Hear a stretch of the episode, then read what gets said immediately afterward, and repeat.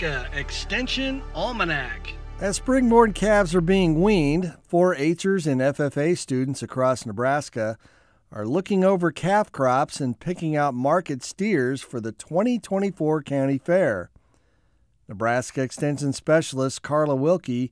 gives us some tips on selection criteria and how to feed calves to get them to the best weight for the fair. For some people, you know, just having a commercially prepared complete diet may be what works best for them but but there may be other families that it works out better for them to buy bulk commodities and and kind of mix the feed with the kid and that's a lot of times more economical because you're not paying for it already being mixed and bagged or you know whatever.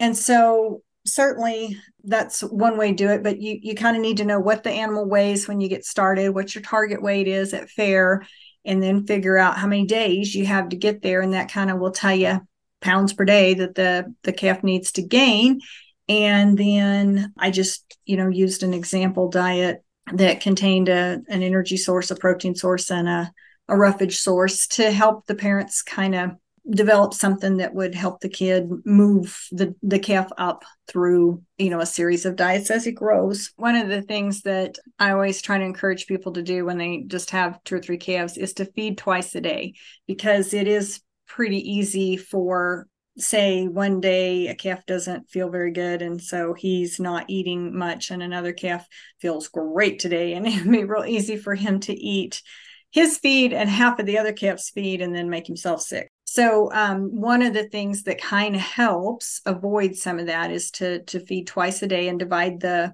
the feeding for the pen in half and feed half in the morning and half in the evening. And another thing that I've always encouraged 4-Hers to do is to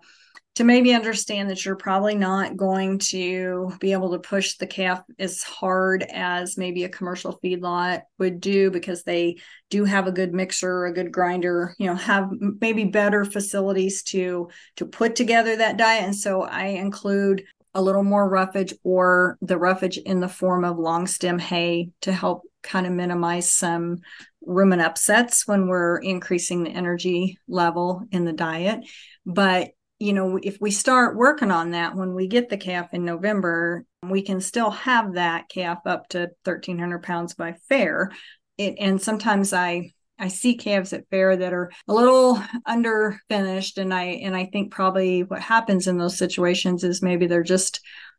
either they are a little afraid to push the energy level uh, enough to get that calf there, or maybe they didn't know how much energy to feed to get the calf to you know a finished a more finished state. And so i'm just hoping with the article that it will you know give parents and students a little more confidence and maybe some starting points to to help them set a goal and and some confidence to get there. And some of the things that can get a calf behind are not having a good water source. You know if they don't have water they don't eat. Having feed in front of them that got old and moldy and um, nobody cleaned it out and they didn't get going again on fresher feed. And so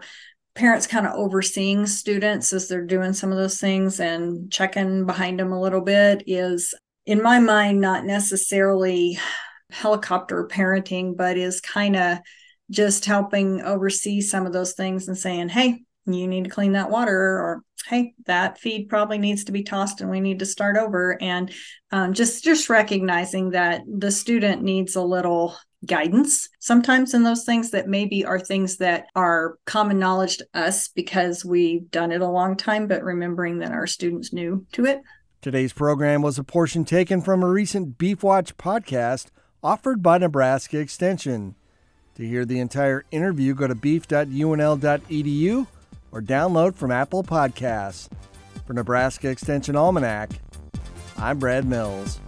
Nebraska Extension Almanac is a production of IANR Media and Nebraska Extension.